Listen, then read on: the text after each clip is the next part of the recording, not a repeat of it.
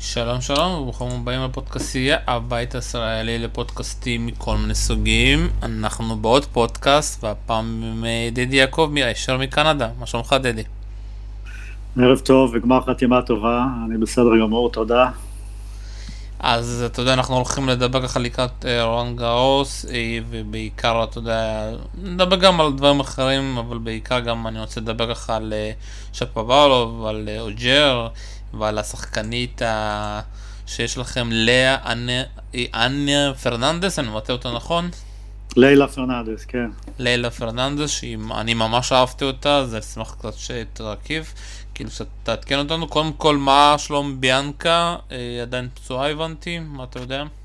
כן, יא, ביאנקה נכנסה לשרשרת אה, פציעות לא כל כך ברורה, אבל לפעמים, אתה יודע, פציעה אחת גוררת פציעה נוספת, ואני חושב שהיא לקחה את השנה הזאת באמת אה, לבנייה והתחזקות, ופחות להתחרות. אני חושב שהיה לה את הפריבילגיה לעשות את זה, גם לאור הזכייה ב-US Open ב-2019, וגם גילה הצעיר, אז אני חושב שזו החלטה חכמה. אה, יש לה הרבה שנים לשחק, ועדיף לה באמת... אה, לחזק את הגוף שלה ולהיות בריאה לחלוטין לפני שהיא נגררת לתוך אה, סבב אה, מאוד, מאוד קדחתני. אז סך הכל אנחנו כולנו מצפים לזה שהיא תחזור, וזה עניין של זמן כנראה, אולי בתחילת שנת 2021. זה אותה פציעה שבאליפות סוף השנה כאילו, או משהו חדש? תראה, זה, מה שקרה זה שברגע שאתה מתחרה על פציעה, אתה מסכן פציעות נוספות מינוריות, והיא באמת uh, התעקשה לשחק את הגמר, uh, את הגמר uh, של, של המאסטר של הנשים בסין, והיא שיחקה עם פציעה, והפציעה הזו הולידה עוד פציעה, ומסתבר שיש פה, פה שרשרת כוחות קנטית, שכל דבר בגוף קשור בכל דבר, ו... צריך לרדת חזרה לבסיס ולהתחזק ולבנות מחדש את כל, ה... את כל הגוף כמו שצריך, לפני שאתה שם את עצמך עוד פעם בארנה הזאת, תובנית. איך, אתה יודע, שוב פעם, דיברנו על זה גם בפודיום הקודמים שלה, היא ממש צעירה והיא נפצעת מאוד הרבה. וחלק אומרים שזה בגלל הסגנון שלה. וחלק אומרים ש... אתה יודע, בסופו של דבר, אתה יודע, דווקא שאתה יודע, הזכייה הזאת ב-US Open קצת מכניסה אותה לפוזיציה כזאת שהרבה מצפים ממנה. איך היא, כאחד שמכיר אותה, תתמודד מצד אחד הציפיות, מצד שני, גם אתה יודע, אסור לחזור מהר מוקדם מדי, זה קצת טריקי. כן, תראה, עניין של פציעות זה שילוב לדעתי, שגם של גנטיקה וגם של הכנה טובה, של אה, בסיס טוב שניתן בגילאים צעירים. קשה לי לשים את האצבע מה יותר דומיננטי אצלה, אבל בכל מקרה היא נמצאת במקום היום שהיא גם צעירה והיא גם נפצעת, אז היא צריכה לטפל בזה כמו שצריך. גם ב-2019 שהיא זכתה ב-US Open, להזכיר לך, היא שיחקה אולי שניים שלושה טורנירים, היא לא שיחקה שנה מלאה, ככה שיש פה איזה, יש פה איזה משהו ש, שבאמת צריך לטפל בו ו, ולתת לו את הדעת, היא לא יכולה סתם לשחק כל שבוע וזה לא יוביל אותה לשום דבר. כמו שאמרתי, יש לה את הפריבילגיה הזאת כרגע לעשות את זה, א', היא צעירה, ב', אה, היא גם הכניסה די הרבה כסף בשנתיים האחרונות, אז זה נותן לה את המקום הזה של, של אני יכולה לקחת שנה אוף אה, ולעשות את כל מה שאני צריכה בשביל לשים את הגוף שלי איפה שהוא צריך להיות בהתאם למה שהסבב דורש, אבל גם כמו שאמרת, סגנון המשחק שלה הוא כזה שהוא מאוד תובעני, היא משחקת, היא שחקנית מאוד פיזית, ו... שמה את עצמה במצבים קיצוניים מבחינת הגוף, ואין ספק שהמחיר הוא גבוה כשאתה משחק ככה. אמ, מבחינת המצב היא עדיין אה, נמצאת דרך האיגוד הקנדי, מה המצב, איך זה עכשיו שאתה יודע, הם הופכים להיות מקצוענים? תראה, מן הסתם, אה, שחקנים בקליבר הזה, אז הם, אה, יש להם, יש להם אוטונומיה מבחינה כלכלית, והם מסוגלים להקיף את עצמם בצוותים שהם רוצים. אה, היא בחרה באמת לשמור את אותו מאמן שעובד בשביל איגוד הקנדי, אז יש שילוב בין, אה, בין, בהשתתפות בשכר שלו זה שילוב בינה לבין האיגוד, זה סוג התמיכה שהיא מקבלת. ככה שהאיגוד לא מכתיב לה מה לעשות, ממש לא, כי זו שחקנית אוטונומית עם צוות שלה, אבל היא כן החליטה להיעזר במאמן, להמשיך להיעזר במאמן שהוא מתוך האיגוד הקנדי, אז החיבור הוא טבעי ויש קשר טוב. כמובן שהיא משתמשת במתקנים אה, בטורונטו ובמונטריאול, שהם מתקנים ברמה עולמית, אז זה גם מסייע במיוחד בתקופת הקורונה. כן. ומבחינה פיזיולוגית, אם אתה אומר שעדיין יש את השיתוף פעולה, אני פשוט לא מכיר איך זה עובד אצלכם, יש לכם מערך רפואי של אה, כאילו, מה, מה הולך בפציעות, כאילו, מה עושים בפציעות, איזשהו, אתה יודע, אני יודע, בכדורגל למשל יש, אתה יודע, מערך רפואי שצריך לעבור, כאילו, יש איזשהו תהליך, איך זה עובד בטניס. כן, זה ספורט אינדיבידואלי, וכפי שאמרתי, בסופו של דבר אתה תבחר כספורטאי, יחד עם המאמנים שלך, את מי תראה ואיזה רופא תלך. לנו יש כן מטריה רפואית, ראשונית, שלשם ילכו הספורטאי, ילכו הספורטאים הצעירים והמקצוענים לחוות דעת ראשונית, אבל אתה יודע, בפציעות יותר מורכבות, מן הסתם, אה, אתה יודע, אתה פונה החוצה גם לאנשים ברחבי העולם בשביל, אה, כי הפציעות האלה מאוד, אה, מאוד ספציפיות ואתה לא רוצה לקפוץ למסקנות מוקדם מדי ולכן חוות דעת מאנשי מקצוע שראו מקרים כאלה בספורטאים ולא רק באוכלוסייה הכללית, הן מאוד מאוד חשובות. אני יודע שהיא נעזרת גם באנשים מאירופה וגם באנשים מארצות הברית בקטע הזה. אז אה, זה היופי בספורט הזה, שבאמת אתה, אתה לא כפוף רק למטריה של אותה קבוצה והרכב הרפואי ש, שהיא מציגה, אה, אלא באמת יש לך את היכולת לצאת לאנשים שנגעו בענף בטניס. ו... אגב, אני חושב שזה גם קיים בספורט קבוצתי, למשל, אני יודע ששחקני NBA, מעבר למה שהקבוצה מעניקה כמטריה רפואית, יש להם גם יועצים אישיים שלהם, לפעמים גם מאמנים אישיים שלהם בצד הפיזי, שזה דבר מאוד מבורך, כי כן, בסופו של דבר כל אחד... זה תחום שיש להם כסף מפה עד הודעה חדשה שהם יכולים להרשות לעצמם. כן, כן. סתם ככה, אני עושה סוגריים, איך זה עובד אצלכם כאילו באיגוד הקנדי, סתם דוגמא עם שחקן צעיר, יש איזשהו כאילו, אתה יודע, מאגר, כאילו קודם כל הוא הולך לרופא של האיגוד, אני לא יודע איך זה עובד, אחרי זה כאילו איזשהו מאגר, כאילו איך עובדים מבחינה פיזיולוגית, כאילו למנוע פציעות, סתם מעניין אותי לדעת. לא, זו שאלה מצוינת, זה חלק מהפרוטוקול שלנו, זה חלק מהאג'נדה בטיפוח ילדים צעירים, אתה רוצה שיהיה לך מעקב, פעמיים בשנה אנחנו עושים... Uh,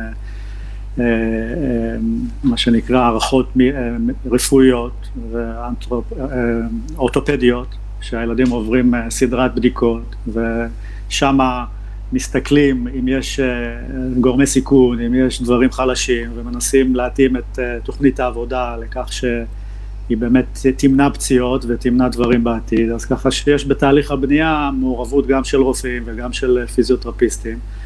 זה בדרך כלל פעמיים בשנה בגילאים הצעירים בשביל לראות, אה, לראות, אה, לעקוב אחרי ההתפתחות. וככל שהם מתמקצעים יותר והופכים לספורטאים אה, מבוגרים יותר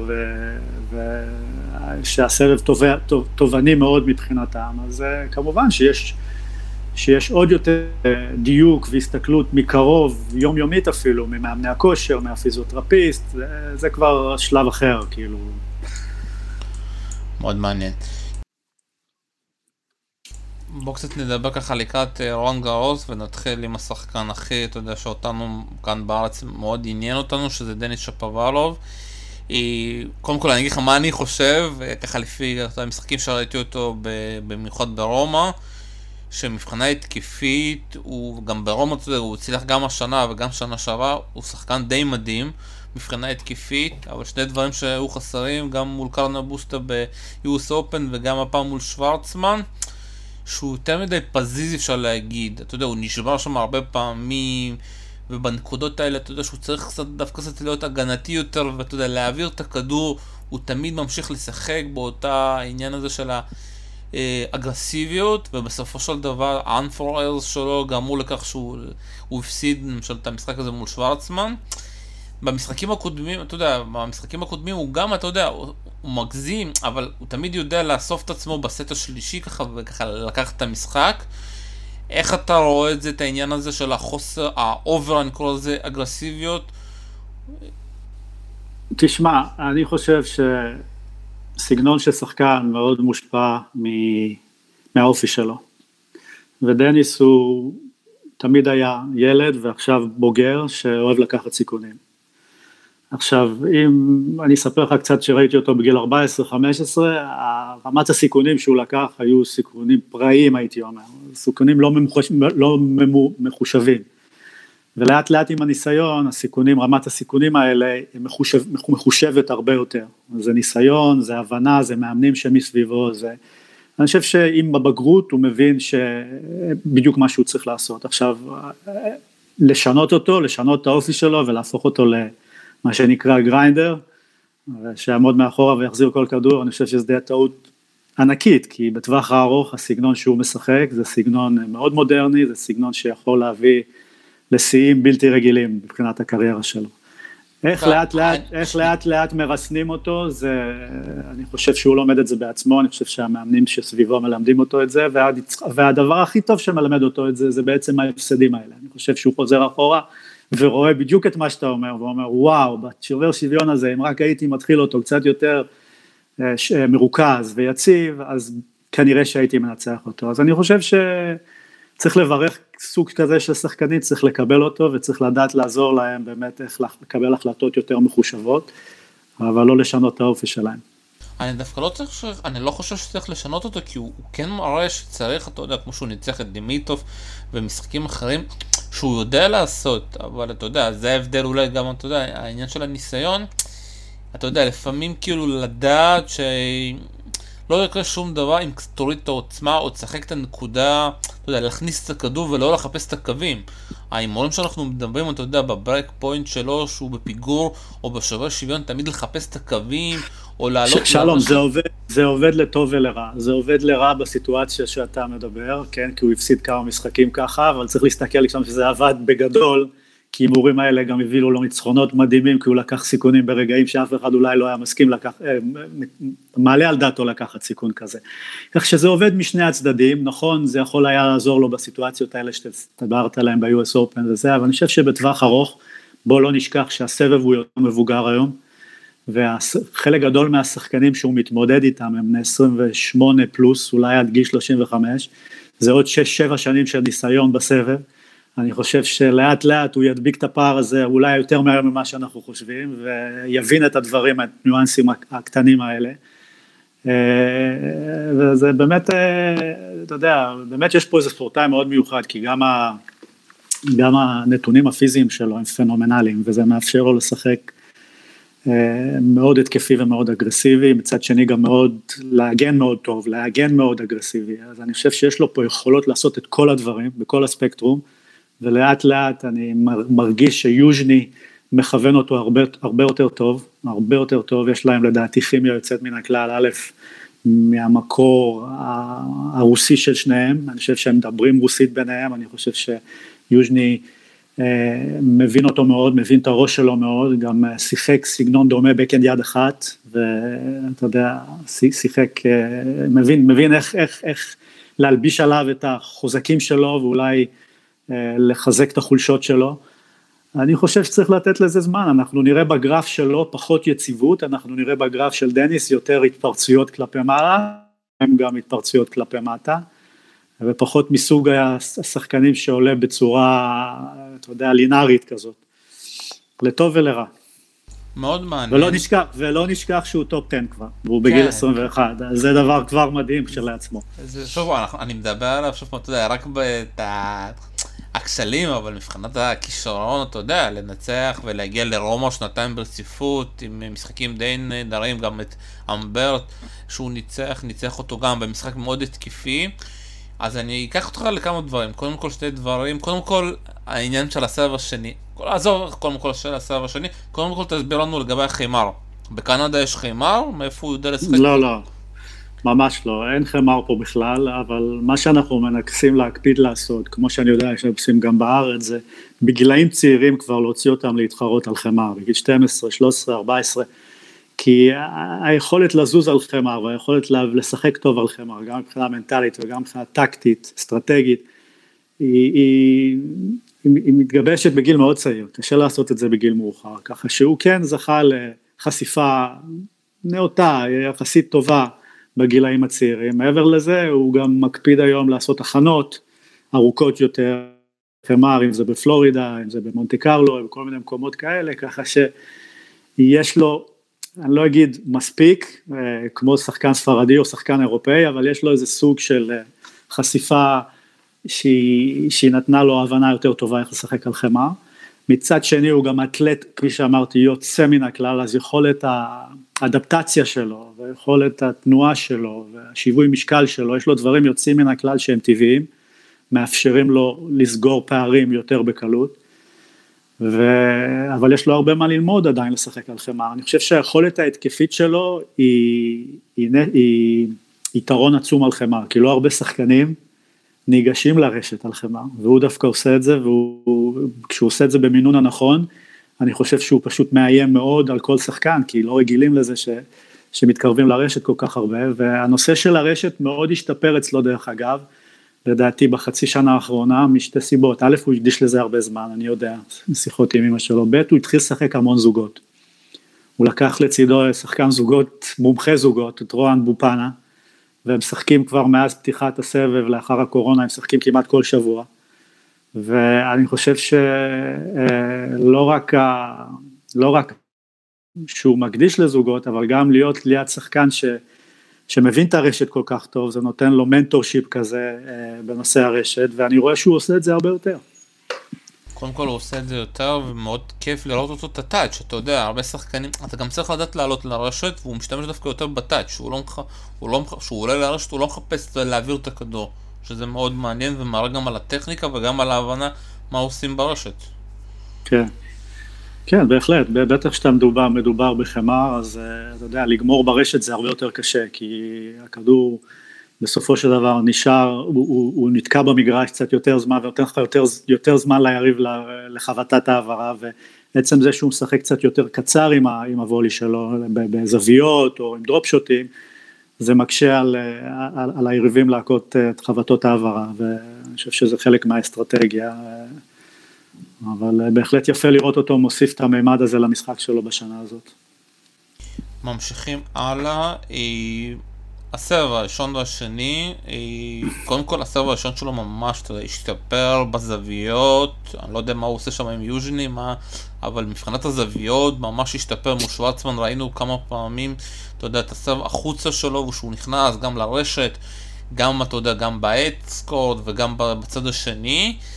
העניין הוא הסבב השני, אני לא יודע אם זו הייתה בעיה, אתה יודע, אה, גם בתחילת הקריירה שלו, למשל אצל זוורב, אתה יודע, זו בעיה שהתחילה רק עכשיו, איזושהי בעיה מנטלית שהוא לא מצליח לפתור אותה, כמו שראינו אותה בגמר ביוס אופן. אצל דניס זו בעיה שהייתה, משהו עכשיו, או... אני לא מצליח להבין את הבעיה, כי זה כנראה בעיה מנטלית, כי טכנית הוא יודע לעשות סב. תראה, זה שילוב של, אין ספק, של משהו מנטלי. אם זה ריכוז, אם זה לחץ, אם זה... אה, אה, חשש, וזה גם יכול להיות שילוב מזה שהוא לוקח סיכונים מאוד גדולים, שוב פעם, הוא הולך על המון בסקנד סארט, הרבה פעמים זה משתלם לו והרבה פעמים זה גם לא משתלם לו, ואני חושב שזה חלק מהניסוי והתהייה, אתה יודע, אתה לומד לאט לאט להבין מתי ללכת על הביג סקנד סארט ומתי להכניס את הכדור למגרש, ואני חושב שמבחינה טכנית צריך להבין, דניס יש לו משהו מאוד ייחודי בכתף, יש לו טווח תנועה שהוא מאוד מאוד ייחודי, להרבה אנשים יש את זה, לי זכור ככה מתוך, אה, בהבזק שלפית סמפרס היה סוג כזה של טווח תנועה בכתף, אנחנו יכולים לראות את זה גם בסיום התנועה של בגב היד שלו, איך הכתף השמאלית ממש עוברת את קו הגוף למקומות שאתה, נדירים, אנשים לא מגיעים לכאלה טווחי תנועה. וטווח תנועה כזה מאוד עוזר לחבטת הגשה. אה, תוסיף על זה שהוא שמאלי, ושהוא מסוגל לייצר ספינים בלתי רגילים על הכדור, הסרב הזה הוא קטלני. כן, יש מחירים מסוימים, שוב פעם, יש ימים שאתה עוף והטיימינג שלך עוף, יש לך קצת יותר לחץ, יש לך קצת יותר עייפות, והחיבור הקנטי בין הפה לגוף העליון לפה לגוף התחתון הוא לא מושלם, אתה יודע, סך הכל הוא הוא, ראינו את זה גם אצל ג'וקוביץ' במהלך הקריירה, היה לו תקופות עם סרווס שני זוועתי, זוועתי, עם דאבל פולטים וחוסר ביטחון וכלום, ולאט לאט, עם הזמן, שינה לו את הסרב השני עכשיו. לאט לאט עם הזמן, אני לא יודע אם לתת קרדיט לאימנסביץ' או לעוד אנשים, יכול להיות שעוד אנשים, עם הזמן הוא שיפר את הסרב הזה מאוד.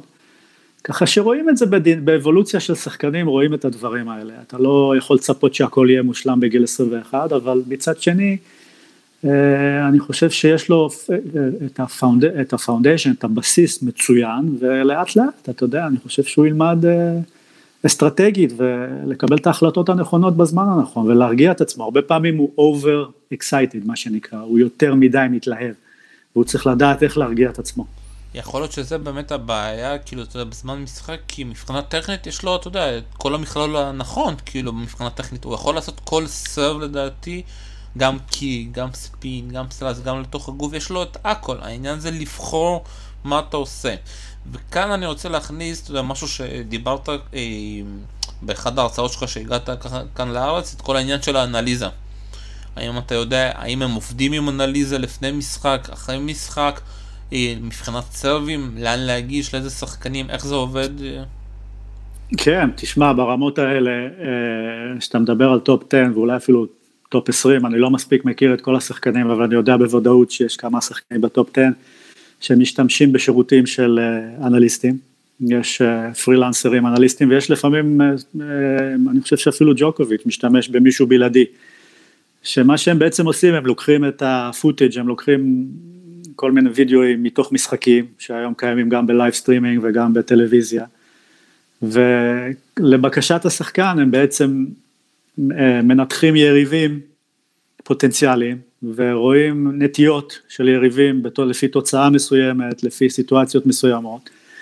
זה בדרך כלל מכוון על ידי המאמן, המאמן הוא זה שיבקש מאנליסט לראות אה, יריב מסוים ומה הוא רוצה לראות בתוך הניתוח הזה מהיריב הזה, אם זה למשל מה הנטיות שלו ב-30 לכל, לאן הוא מכה את ה serve, או מה הוא עושה ב-40-30, מה הוא עושה ב-30-40 כשיש לו break point, לראות כל מיני דברים כאלה על פי תוצאה, וזה חומר שבא לידי המאמן, והמאמן בסופו של דבר עושה פילטר והוא מחליט מה להגיד לשחקן, כי אי אפשר, השחקן לא יכול להכביד על עצמו כמות אינפורמציה מטורללת, זה, זה פשוט, אי אפשר לחשוב יותר מדי בטניס, אבל המאמן הוא זה שנעזר באנליסטים והוא מעביר מסר של שורה שניים או נקודה שניים, שלוש נקודות מקסימום לשחקן אה, מתוך אותה אינפורמציה והוא משהו שינסה לעזור לו ברגעים הקריטיים לעשות איזו אלימינציה של האפשרויות אה, פר אותו יריב, אז אם אותו יריב למשל עושה דברים מסוימים ב- ב-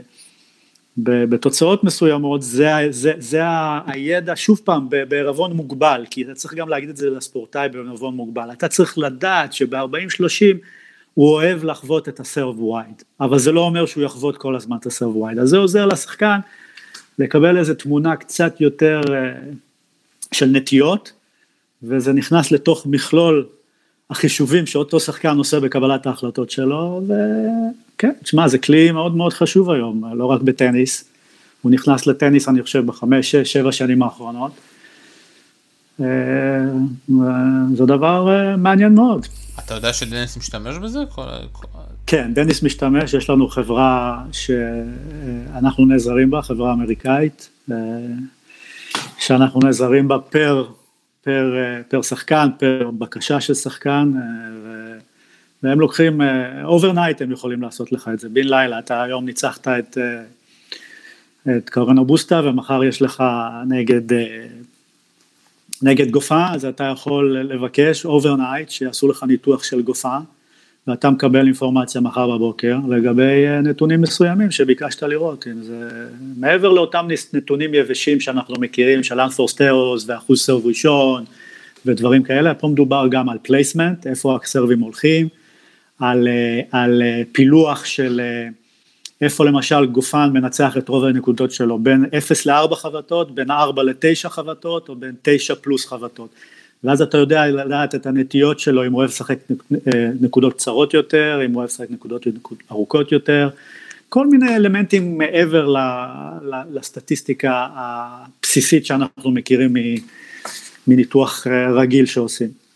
וכמובן הממד הנוסף שאתה מקבל זה הוויז'ואל, כי אתה יכול לקבל את זה לא רק במספרים, אלא באמת לקחת למשל את כל הנקודות 40-30 שיש לגופן שהיו לו אתמול ולראות אחת אחרי השנייה לאן הוא חבט את הסרבים שלו. אז יש לך גם את המספרים וגם את הבקאפ הוויזואלי שעוזר לך מאוד. אותי מעניין, אתה יודע, איך יוז'ני, אתה יודע, שיש לך משחק כל יום, משחק, משחק, משחק, ואתה יודע, ויש לשחקן גם, אתה יודע, חשוב משחק, הכנה, אה, אתה יודע, לחזור כאילו פיזית, אתה יודע, מסאז' וכל זה. איך זה עובד, כאילו יוז'ני, כאילו, אתה יודע, אחרי משחק, אני ראיתי אותו למשל ברומא, תמיד הולך למשחקים של היריבים שלו, מסתכל, מקבל לפני משחק, איך זה עובד, כאילו, איך האינפורמציה של יוז'ני עוברת לשרפו כדי שאתה יודע, כדי גם לא להלחיץ אותו, וגם מצד שני גם יש איזושהי הכנה, מה הרוטינה? אני אומר את זה כצופה, כי אתה מאמן פה ואתה יודע איך זה עובד על השטח. כן, קודם, קודם כל ב, ביום שאחרי משחק או בערב שאחרי משחק, זה לא, לא מטפלים עדיין במה שקורה למחרת, יש כל כך הרבה דברים לעשות, במיוחד אחרי שאתה משחק בלילה, כל כך הרבה דברים לעשות מבחינת ה-recovery, ההתאוששות וההכנה שלך למחר, מבחינה פיזיולוגית ופיזית, ככה שאתה לא מתעסק כזה כל כך כשחקן. המאמן לעומת זאת, וכאן גם בא היתרון של יוז'ני, יוז'ני לא מזמן עזב את הסבב, ככה שהוא מכיר את כל השחקנים האלה, הוא שיחק מולם, אז הוא מכיר מהרבה מהנטיות האלה, והוא יכול את, את הנתונים האלה טריים מעצמו, מעבר לזה הוא כמובן ייעזר באנליטיקה הזאת וזה יהיה לו עוד בקאפ למה שהוא כבר יודע.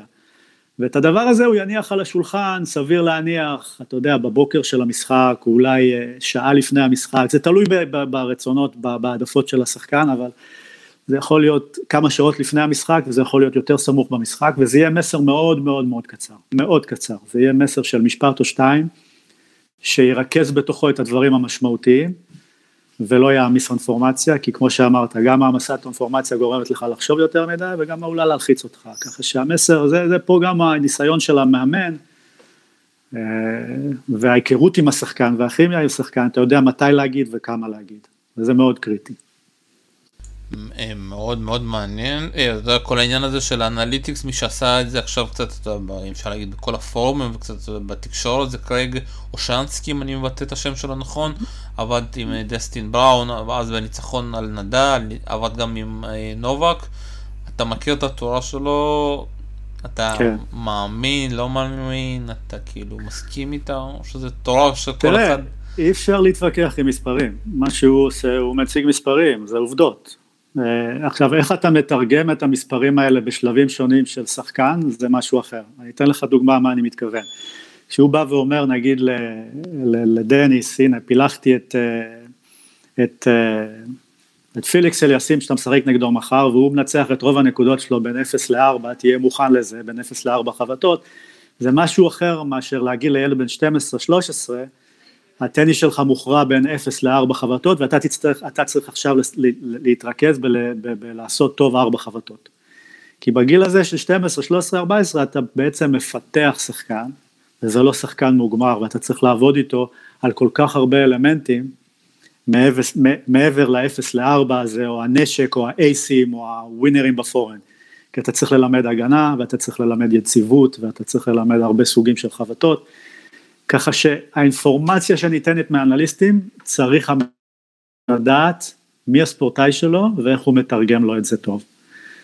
ואת זה קרייג לא, את זה, את זה קרייג, הוא לא חוקר את זה, אני חושב שבתור היותו מאמן טניס הוא מבין את זה, אבל לא את זה הוא חוקר ולא את זה הוא מביא בהרצאות שלו, הוא מביא נתונים גרידה מהסבב המקצוענים, גם מסבב הנוער, ומה שצריך לעשות עם זה בשביל לעשות שימוש נכון ו- ו- ויעיל עם זה, זה באמת כל מאמן עם חניכיו ועם שלב ההתפתחות שלהם לתרגם את זה בצורה הנכונה, איך זה הופך להיות תוכנית העבודה שלנו.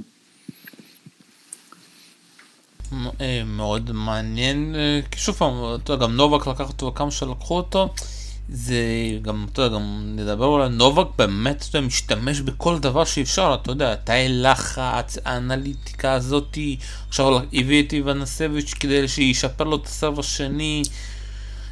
תשמע, כשאתה בשפיץ, כל, כל מיליגרם יכול להשפיע. כשאתה בשפיץ, כי כבר ההבדלים הם כל כך קטנים, שאתה צריך... אה, איך אומרים, בפורמולה 1, במרוצים של פורמולה 1, המשקל של המדבקה שעל האוטו יכול להשפיע על המילי סקנד הזה של לנצח את המרוץ שלו. אז זה אותו דבר בטניס, אתה יודע, זה הדברים, הדקויות, זה התזונה שלך, זה, זה מתי אתה אוכל, זה, זה, זה, זה הפיזיולוגיה שלך, זה האנליטיקה שיש מסביבך. כמובן שאלה לא מחליפים את היכולת ביצוע שלך בזמן לחץ, כי בסופו של דבר אתה עומד שם ואתה צריך לבצע, אבל כל, כל דבר כזה הוא תורם. גם, גם הציוד, גם הציוד, המחבטים האלה הם, הם, הם מותאמים לשחקנים, המחבט שג'וקוביץ' משחק או שנדל משחק או שזה לא מחבט, זה לא אותו מחבט שאתה רואה מבחינה קוסמטית שאתה קונה אותו בחנות, המחבט הזה יש לו משקל ייחודי, יש לו איזון ייחודי, יש לו שיזור ייחודי, יש לו כל מה שתרצה ולא רק זה הם שוזרים את המחבטים האלה כל יום מחדש, ככה שמחבט לא יישאר בתיק של, של ג'וקוביץ' או של פדרר שזור יותר מ, מיום, מאותו יום משחק, הכל יישזר מחדש ליום המחרת. אז הדקויות האלה בשפיץ הן בלתי נמנעות. וזה מדהים אותו שהטניס כאילו, אתה יודע, אתה אומר כאילו עד כמה הטניס יכול להשתנות, כשאתה מגיע ל top אתה רואה כאילו, אתה יודע, ה top כאילו תמיד מחפש את הדברים. ושהשחק... ויכול להיות שגם בגלל זה מאוד קשה, אתה יודע, להגיע לשם, כי הם כאילו, אתה יודע, ככל שהשנים מתקדמות, הם, אתה יודע, מחפשים עוד עוד להשתפר, ואתה יודע, סוף סוף טים זכה, אז אתה יודע, לא, אנחנו לא נגיד את זה, שנות ה-90 אף אחד לא זכה, אבל כמה היה קשה, אתה יודע, מישהו שנולד בשנות ה-90 לזכות עם השלוש, שלושת הגלי, אתה יודע, הענקים האלו. טים, אם אני לא טועה, הוא בן 27. וזה לקח לו כמה שנים, הוא עשה כמה, שלושה גמרים בעבר, אני חושב, או שניים או שלוש, שלושה גמרים, לקח לו זמן לזכות בגיל 27, וגם בשנה שאפשר להגיד שהיא קצת מפוקפקת, אבל לא, לא ניקח לו את זה, ממנו את זה, אבל לקח לו זמן, וכשאני מחזיר אותך לשאלה לגבי דניס, הוא בן 21. עכשיו, בינו לבין טים זה שש שנים, שש שנים זה המון ניסיון, לכן אני אומר היום, בגלל שהקריירות התארכו, והם התארכו בגלל המדע, בגלל היכולת של להעריך את חיי הספורטאי גם מבחינה פיזיולוגית, גם מבחינה רפואית, גם מבחינת הכל, כל המעטפת, בגלל שהקריירות התארכו, אנחנו רואים פחות שחקנים צעירים זוכים בגרנד סלאם, כי יש שם עדיין שחקנים מאוד מאוד טובים, שהם, עדיין, שהם למעשה בשיא הפיזי שלהם, אני חושב שג'וקוביץ' הוא מסתובב סביב השיא הפיזי שלו, ועם ניסיון בלתי רגיל שכבר 15 שנה בסבב, אז אה, אתה בא בגיל 21, אתה בא טרי, אתה בא אמביציוזי, אבל עדיין עומדים מולך ספורטאים מאוד מאוד אה, מנוסים ומאוד מאוד uh, מפותחים מבחינה פיזית, שיכולים לשאת עומסים וכבר היו במצבים האלה עשרות פעמים, והם יודעים איך להתנהל עם הגוף שלהם ועם המנטל שלהם. אז אה, זה, זה כן, זו תקופה אחרת. אחד הדברים, אתה יודע, אחרי ההפסד שלו לשוורצמן, למשל, אם אני הייתי שחקן, הייתי עוד לוקח את זה מאוד קשה, אבל אתה יודע, רואים משהו גם בבגרות שלו, שהוא אחרי זה, הבנתי שגם התאמנו ביחד בפלורידה, אחרי זה דניס בא, אמר, סחטיין על המשחק טוב לשוורצמן, גם ברשתות החברתיות, אמר רק מילים טובות. אני פשוט לא מכיר אותו כבן אדם, זה משהו שתמיד היה לו, הכבוד הזה אחרי שהוא מפסיד, או שזה משהו חדש? לא, לא, הוא תמיד היה ככה, ואני חושב שהרבה שחקנים הם ככה. בסופו של דבר, יריבות על המגרש, כן, זה דבר מאוד חשוב, ורוצים מאוד מאוד לנצח, אבל בואו לא נשכח שהחבר'ה האלה נמצאים לפחות 30 שבועות בשנה ביחד, אם לא גם בתקופות האימונים שלהם, אז הם צריכים להסתדר, כי הם מתאמנים אחד עם השני, הם נמצאים בחדר ההלבשה אחד עם השני, הם נמצאים בחדר האוכל אחד עם השני. ככה שאני חושב שהרספקט וה... והחברות הזאת אה, היא דבר שעושה לך גם את החיים יותר נעימים ואתה לומד לעשות את ההפרדה בין המגרש לבין החוץ סולו. זה לא אומר שכולם, עם כולם חתונה קתולית וכולם אוהבים את כולם, אבל אני חושב שזה משהו שמאוד נחוץ בשבילך גם כאינדיבידואל, שיהיה לך כיף להיות בסבב, אחרת זה, אתה יודע, זה קשה גם ככה להסתובב כל כך הרבה חודשים במטוסים ובמלונות ולבד עם עצמך וגם לא שיהיה לך מערכות יחסים כיפיים עם שחקנים מסוימים אז זה בכלל הופך את זה לסיוט. זה מצחיק אתה יודע בסבב אנשים אחרי שמפסידים בורחים כן. לצד השני. על זה אתה יכול לעשות שיחה פודקאסט עם פסיכולוג לדעת מה, מה ההבדלים לבדוק מה ההבדלים בין גברים לנשים. למה סבב ה-WTA שונה מסבב ה-ATP. וואי, שמע, זה תמיד אני כאילו נזכר בכל השחקניות שיש אה, בסבב הנשים, זה כל כך מצחיק, אתה יודע, העניין הדיסוננס הזה בטניס הגברים כן. והנשים. טוב, בוא נדבר מבחינת ההגרלה, אה, הגרלה, אתה יודע, אפשר להגיד בסיבוב הראשון די קשה, למרות הכושר הרע של סימון, איך שהוא חזר. הוא עדיין קצת לא מצליח למצוא את עצמו, אבל אחרי זה יש, אה, אם הוא יעבור את ג'ונסון או קרבז בואנה, ואחרי זה אולי את דמיטו, ואתה יודע, בשמינית הוא יכול לפגוש את ציציפס. איך אתה יודע, באים למשחק כמו שחקן מול סימון, זה tricky קצת, כי מצד אחד הוא שחקן שאתה יודע, לא בשיאו כבר די זקן, אה, לא בכושר טוב עכשיו, אבל מצד שני זה בצרפת, אה, והוא שחקן די ותיק שיודע מה זה חמש מערכות. זה, זה כאילו, אתה יודע, אני כאילו, משחק כזה זה מאוד tricky ואתה צריך לדעת גם איך להגיע, אתה יודע, מצד אחד לא להגיד וואו, אני הגעתי למה שהגעתי ברומא, מצד שני כאילו, אתה יודע, להיות שם באיזון אה, מתאים.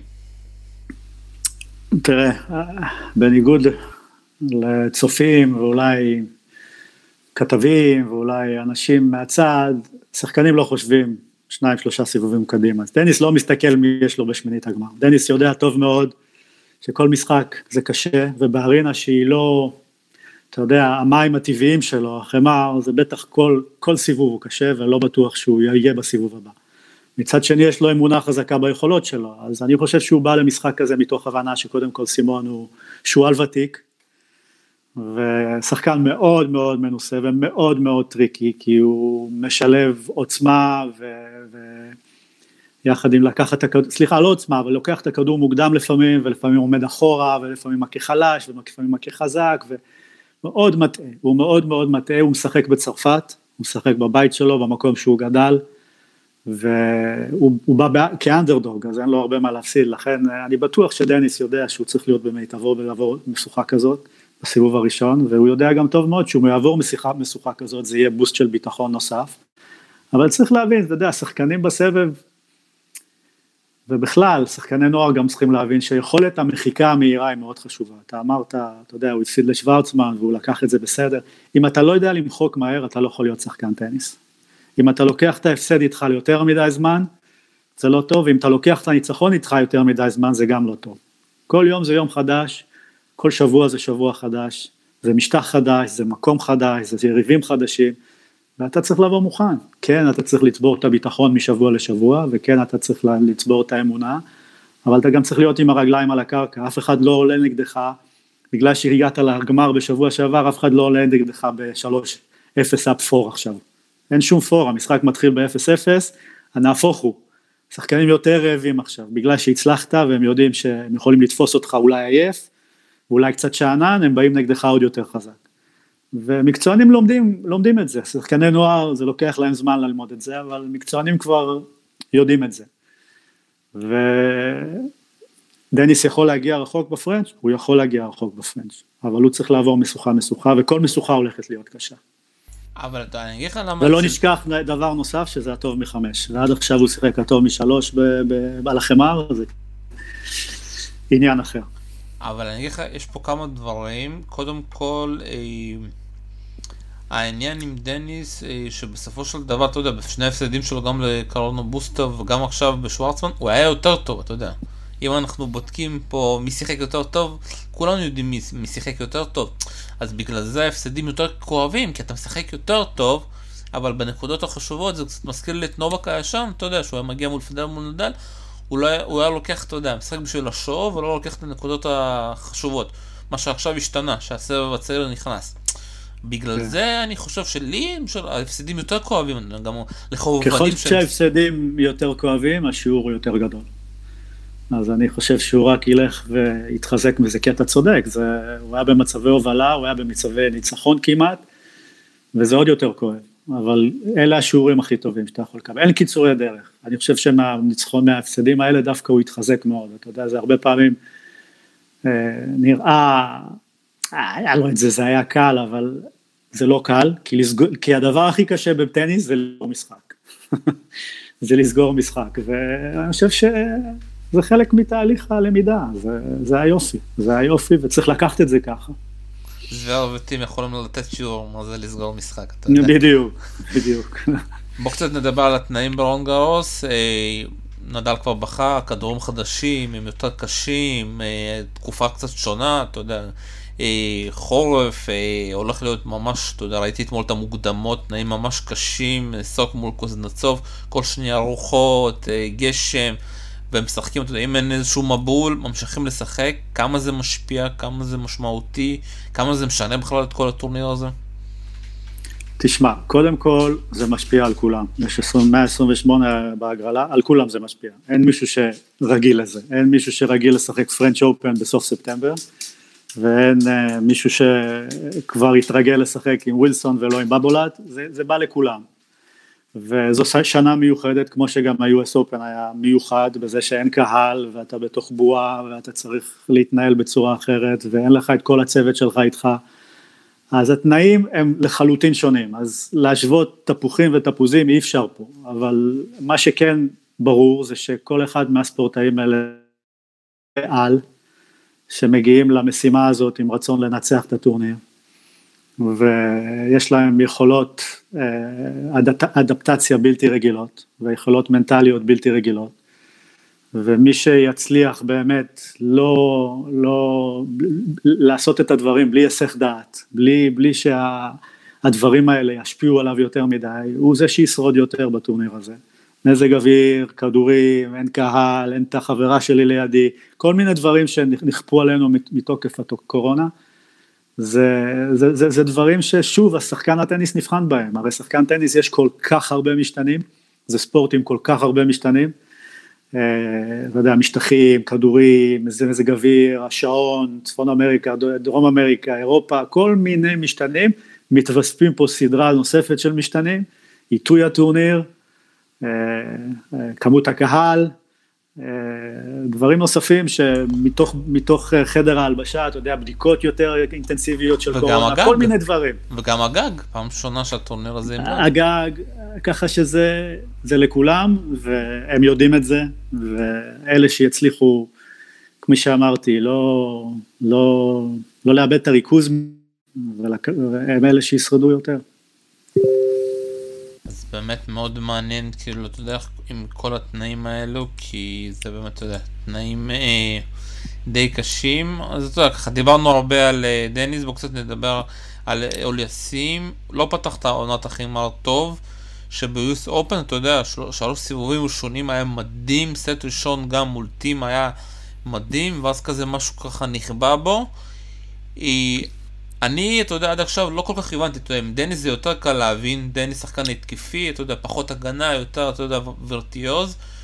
או לשים, אתה יודע, זה כזה, או שהוא ממש טוב, אתה יודע, שהוא דורס כזה 6-1-6-2, או שהוא ממש רע. אין אצלו איזשהו משהו פרווה. אני לא הצלחתי כל כך להבין איזה שחקן, הוא הגנתי, התקפי, הוא הכל. בגלל שאתה מכיר אותו, מה, מי הוא, מי הוא בכלל, מה, מה הסגנון שלו ומה הוא, כאילו, מה ה-DNA שלו? תראה, קודם כל אני יכול להגיד שהוא, שהוא גם צעיר מאוד, הוא בן 20, והוא חושב שהוא בתור, בטופ 20, זה מקום חדש בשבילו. והשאלות שאתה שואל הן לגיטימיות מאוד, כי אני חושב שגם הוא באיזשהו, באיזשהו מקום מגדיר את עצמו עכשיו. והוא מנסה לחפש את השילוב בין יציבות לבין לקיחת סיכונים. ואני חושב שהוא לא עושה את זה מספיק טוב עדיין, את, השיר, את מציאת האיזון הזה, הוא לא עושה את זה מספיק טוב, עדיין יש ימים שהוא עושה את זה בצורה מדהימה ויש ימים שהוא לא עושה את זה מספיק טוב והוא מחפש את הזהות שלו. אני לא אוהב להשוות בין שחקנים, אבל אני חושב שדניס בגדול יש לו מגוון, רפוטואר של חבטות הרבה יותר עשיר משל uh, פליקס, אם זה לקחת את ה slice ואם זה לקחת את ה volley ואת אה, אזור המעבר וה serve volley, לדניס יש קצת יתרונות שם. ככה שהאלטרנטיבות שיש לפיליקס כרגע הן לא מספיק רחבות, זה לא דברים שהוא לא יכול לשפר, כי ב foundation הם קיימים, רק הוא לא מספיק עושה אותם, הוא לא מספיק משחק serve volley, הוא לא מספיק משתמש ב slice, ה slice שלו לא מספיק חד, ואלה דברים יכול להיות שאתה יודע, משפיעים גם על מציאת הזהות הזאת, אבל זה דברים שניתן לעבוד עליהם, כי, זה, כי, כי, כי הם, שאמרתי, הם קיימים ביסודם.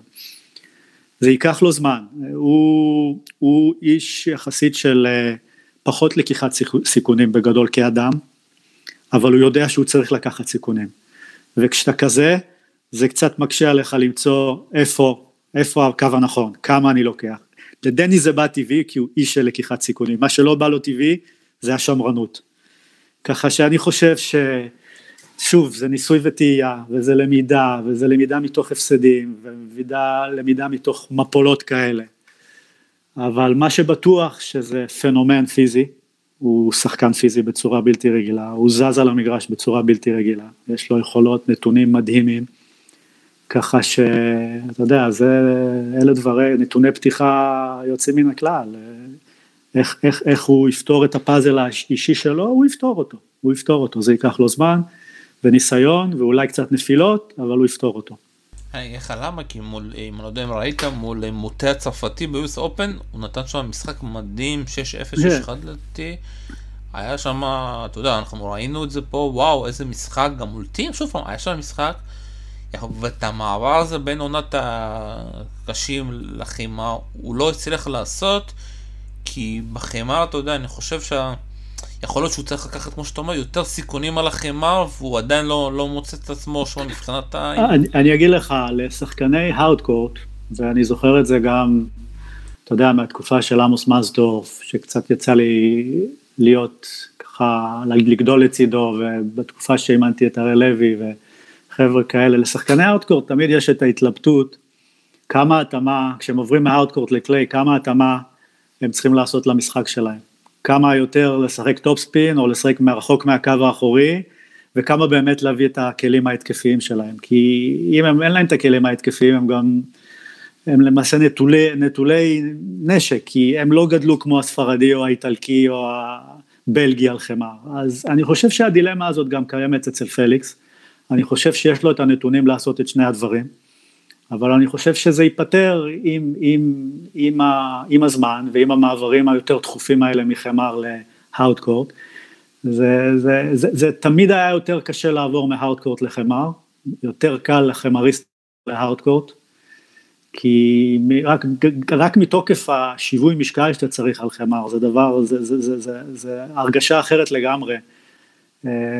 כשיש לך ממש אחיזה במגרש מתחת לרגליים שלך וכשאין לך אחיזה כזאת, שאתה מרגיש שאתה משחק כאילו על אה, אדמה שזזה והדברים האלה, כפי שאמרתי, נבנים בגיל מאוד מאוד צעיר וקשה ל, ל, קשה ללמד אותם למי, למי שלא גדל אה, לחלוטין או, או ב, ב, ב, ב, עם המון שעות על חמר בגיל צעיר. ולכן יש את החיפוש הזה, אני חושב שזה החיפוש שהוא שהוא יבוא עם ניסיון.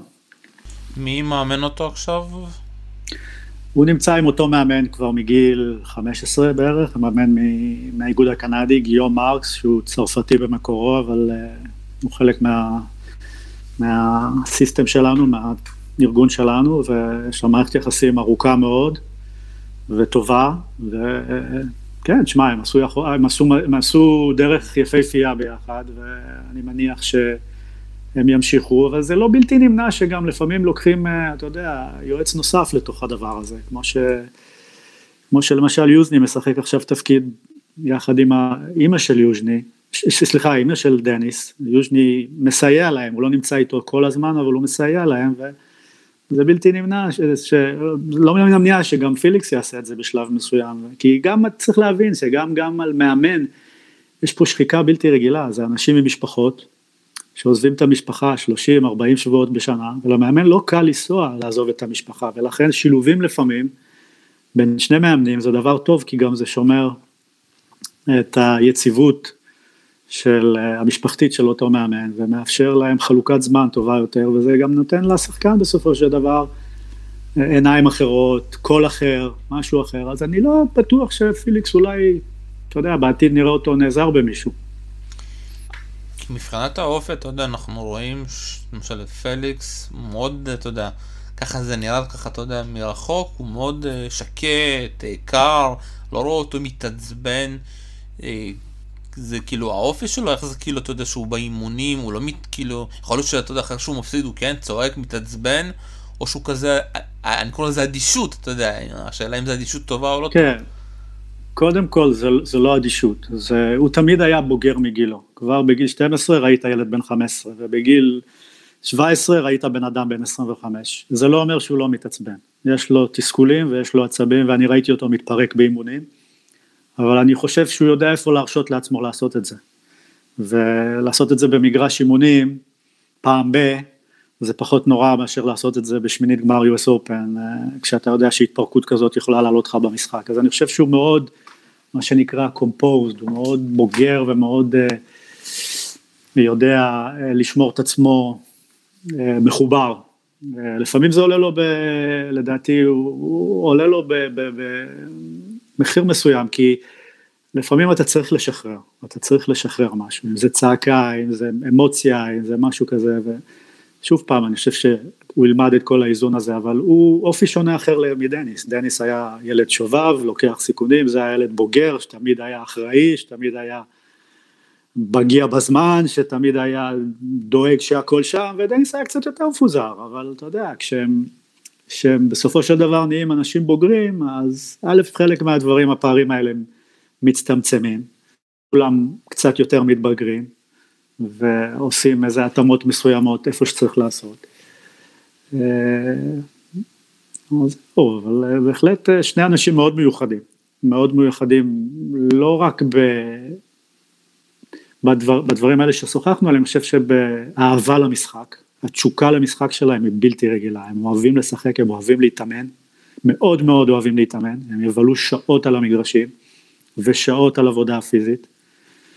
אה, כן, ומוסר עבודה בלתי רגיל, והם גם חביבים מחוץ למגרש, זה כיף לראות, הם מאוד חביבים מחוץ למגרש, הם אנשים עם ערכים, הם אנשים שמדברים יפה בתקשורת, הם מלאי הערכה תמיד, וזה מראה שאתה יודע, זה מזכיר לי תמיד את שחר פרקיס הישראלי, שחר פרקיס היה תחרותי בלתי רגיל מבפנים, אבל מבחוץ הוא היה נראה כאילו, אתה יודע, הוא החבר הכי טוב שלך והוא הולך לתת לך את המשחק. והוא לא היה מתעצבן כלפי חוץ, אבל אני יודע שהוא היה מתעצבן אש בתוכו. וזה רק מר מלמד שיש גם, אפשר גם ככה. הילד הרע ולא צריך להיות הילד התמים השקט. אפשר לעשות את זה בכל סיטואציה, להתנהל בצורה הראויה. לא, לא בדקתי את זה מבחינה פסיכולוגית או מנטלית, אבל אתה יודע, הסיכוי שלפעמים אם אתה מראה רגשות, זה כן עוזר, אתה יודע, סאפין כן. וכל אלה. אז אתה יודע, לפעמים כאילו דווקא אצל אולסים אני כן לפעמים אני מבקש כזה של... נכון. של תוציא נכון. את זה כי אתה לא יכול להיות סגור, כי אתה מפסיד נכון. את המשחק, תוציא את זה, תראה קצת רגשות, ולא להיות קצת אה, תקוע, הוא כן צריך את זה. אה, אז שוב פעם מאוד מעניין, אתה יודע, וגם מאוד מעניין, אתה יודע, אם הוא יצליח ככה בחמש מערכות, כי שוב פעם חוזרים ל-US Open, US Open הוא נתן טורניר, אתה יודע, עד שהוא הגיע לטים, טורניר שוב פעם דיבר, דיברת על זה, מבחינה פיזית הוא היה מאוד fresh, וזה הדהים אותנו, כי הוא ניצח שם משחקים, במיוחד כאילו אני שוס, כאילו ראית פעם ראשונה את הפיזיות שהוא ככה נלחם כל משחק, וזה לדעתי זה היה טורניר הגרנדסלאם הכי טוב שלו, אז כאילו, שוב פעם, יש כאן איזשהו יתרון מבחינה פיזית ש... שזה יכול לתת לו. כן, בהחלט, תשמע, אה, הוא... מבחינה פיזית הוא, הוא פנומן, והוא הוא, הוא מוכן וערוך, ואני יודע כמה הוא מאומן גם לשחק את המשחקים הארוכים. צריך להבין שהמשחקים הארוכים הם לא רק, הם לא רק אה, נגזרת של היכולת הפיזית שלך, זה גם נגזרת של היכולת המנטלית שלך, כי הסבולת המנטלית היא מאוד מאוד חשובה כאן, יש הרבה עליות וירידות במשחק של הטוב וחמש, הרבה הרבה יותר מאשר הטוב משלוש, ו... שחקנים, אתה יודע, יש להם, הגרף שלהם עולה ויורד והם יכולים לחזור במצב, אתה יודע, כשיש לך כל כך הרבה מערכות, אתה יכול למצוא את עצמך עם יותר הזדמנויות בסופו של דבר. לכן הסבולת המנטלית זה משהו שהיכולת לשמר ריכוז לכזה פרק זמן, זה משהו שנלמד ונרכש רק, רק ממשחקים של הטוב מחמש, אתה לא יכול לעשות סימולציה של זה לאימונים, אתה יכול להתאמן חמש סטים, אבל זה לא אותו לחץ ולא אותו סוג של של ריכוז שאתה צריך, לכן ככל שהוא ישחק יותר הטוב מחמש ובמעמדים כאלה ו-back to back, אז כמובן שהוא יהיה יותר מנוסה באיך לחלק את הכוחות ואיך לשמר את הריכוז, אבל הפוטנציאל קיים, אתה רואה את זה, אתה רואה שיש שם אתלט שרוצה ללמוד ויש שם אתלט עם הרבה יכולות ויש שם מישהו שהוא רעב להתפתח ושהוא דופק בדלת לכולם, אז זה עניין של זמן לדעתי. ללא ספק אנחנו חייבים כבר להתחיל לסיים, אז כמה, כמה עוד מילים על כמה קנדים. פופספיל חזר, אתה יודע, עם כל הפציעות כן. שלו, אה, ככה הפתיע את ראוניץ', יש לך מזל משהו ב-US Open, כמה פעמים, דניס פעמיים אה, עם... פליקס נפגשו, עכשיו ראוניץ' מול פופסיפיל, חוסר מזל, אתה יודע. כן, תראה, זה גם עניין של מזל, אבל גם לא נשכח שיש כמה, יש ארבעה או חמישה קנדים בהגרלה, זה מגדיל גם את הסיכויים. נכון שזה חוסר מזל, אבל זה גם מגדיל את הסיכויים להיפגש. אה, אבל פוספיסיל בהחלט עם שנה מצוינת, הוא התחילה בסוף שנה שעברה עם הגמר גביע דייוויס, כשהוא התבלט שם, הוא היה למעשה השחקן הכי טוב בכל ה...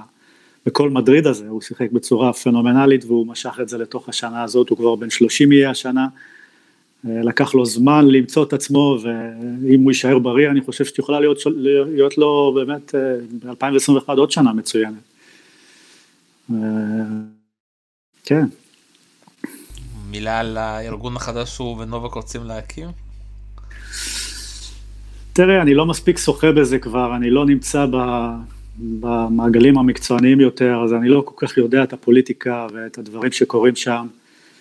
אני חושב שקורונה, אתה יודע, הכבידה גם על ה-ATP וגם על ה-ITA וגם על ה-WTA, זה לא תקופה של לשפוט, זו תקופה שבאמת לשרוד, ואני לא יודע אם, אה, אם הם ניצלו את הזמן הזה באמת אה, זה באמת משהו שהתבשל לאורך כל השנים, או שזה באמת משהו שניצלו לעשות איזה מהפכה עכשיו, אני לא מספיק יודע על זה, אני לא הבן אדם הנכון לענות על זה. לא, אתה כאילו, אתה שוב פעם, ממה שכאילו אתה מכיר את פופספיל, הם כאילו, אני מאמין שהוא מגיע לזה, כאילו, הוא, הוא ונובק החליטו לעשות את זה כי משהו מפריע להם. אני מניח שכן, אבל זה לא אותו משהו שמפריע. לנדל ופדרר, ואני מניח שהשחקנים חלוקים לכאן ולכאן. ככה ששוב פעם, מבלי לדעת את הדברים בפנים, אני לא, לא יכול לענות, אני לא, ממש לא, אין לי מספיק ידע לגבי זה, זה, זה רק תקופות, תקופה מאוד קשה לכולם, אני יודע שהארגונים האלה מנסים לשרוד, זה לא פשוט, ו... הם ניסו, ה-ITP וה-WTA וה-ITF מנסים מצד אחד להתלכד בשביל לחסוך משאבים ולעשות יותר דברים בשיתוף פעולה ובחפיפה ובדברים שלא היו בעבר. מצד שני יש את הגוף הזה שרוצה לקום, אה, עוד פעם, לא מספיק יודע, מצטער. סבבה, בוא נדבר על לאה פרננדס, היא שחקנית צעירה שקוראת בפודקאסטים שעבר, ואמרת לי חכה תפרוץ, אתה תראה עוד קנדית. וממש כיף לראות אותה, אבל מצד שני היא ממש קטנה, אתה יודע, קטנה. תשמע, בוא אני אגיד לך, אני, יצא לי לעבוד איתה די הרבה, ב-2016 וב-2017, ב-2017 הייתי איתה בארץ חודש, בכל הטורנירים ITF שהיו ב... שיש בישראל בחודש אה, נובמבר, היא שיחקה ארבע תחרויות, היא לקחה מתוכם שתיים, שלוש, היא לקחה שלוש תחרויות, והיא הייתה, התחילה 450 בעולם בנוער וסיימה את הסבב הזה אני חושב top 100 בנוער.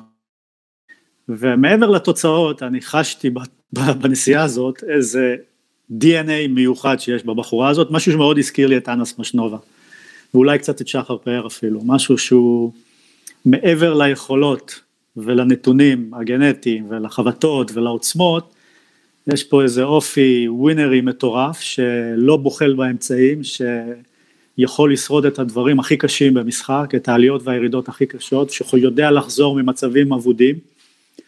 וזה משך אותי ואמרתי, זה חומר של top 100 בטוח. אתה מרגיש מה חומר של top 100, מעבר לזה קשה להגיד, אבל זה חומר של top 100 גם אם ה forehand לא חזק וגם אם היא קטנה, כי גם אנה עשתה את זה וגם שחר עשתה את זה וגם אשלי ברטי עשתה את זה וגם בממדים דומים. אבל מסתבר שהיא גם שיפרה הרבה דברים במשחק שלה בשנתיים שלוש האחרונות והיא מכוונת מאוד גבוה בראש שלה והיא אמיצה מספיק בשביל לנצח במעמדים גבוהים, היא גם, אני חושב שפריצת הדרך שלה דווקא הייתה במשחק גביע פט קאפ שהיא ניצחה את, אה, את השוויצרית, אה, שכחתי את השם. בנצ'יץ'? בנצ'יץ', בנצ'יץ'.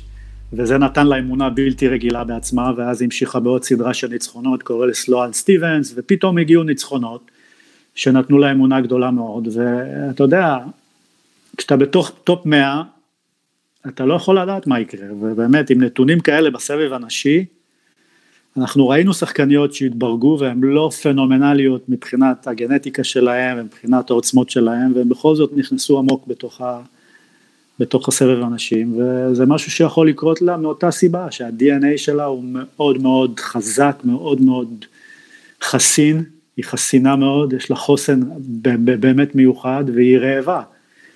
ואלה נתונים מספיק אה, טובים בשביל להגיע לצמרת. היא אוהבת החמר? היא לא גדלה על חמר, אבל כמו דניס וכמו פיליקס, היא זכתה להיחשף הרבה בגיל צעיר לחמר, וגם אני יודע שעכשיו למשל בתקופת הקורונה היא בילתה יותר בפלורידה, היא הסתמנה על חמר מאשר בילתה בקנדה, ככה שהיא למדה לאהוב את החמר, והסגנון שלה, בגלל שהיא מחזירה הרבה כדורים למגרש, זה בסופו של דבר די טוב לחמר, אז כן, היא תדע גם לשחק שם לדעתי. בוא, בוא לא נשכח שהיא זכתה באורלנד גרוס לנוער לפני שנתיים. כן, יש, יש לה את הסגנון, וזה גם שאלת את זה. ואחרונה, אתה יודע, שכולם כבר שכחו אותה. בושרד עשתה טורניר, אתה יודע, ב Challenger בטורקיה, עשתה שם תוצאות, ניצחה את קוז'י, ניצחה שם עוד כמה שחקניות. אם אני לא, לא זוכר מה היא עשתה בדיוק בגמר, או הפסידה או ניצחה. איך כאילו שוב פעם, אתה יודע, אצלה זה מוזר, אתה יודע, היא יכולה פתאום לנצח, ואז כאילו להתחרפן כזה מנטלית. מה, מה?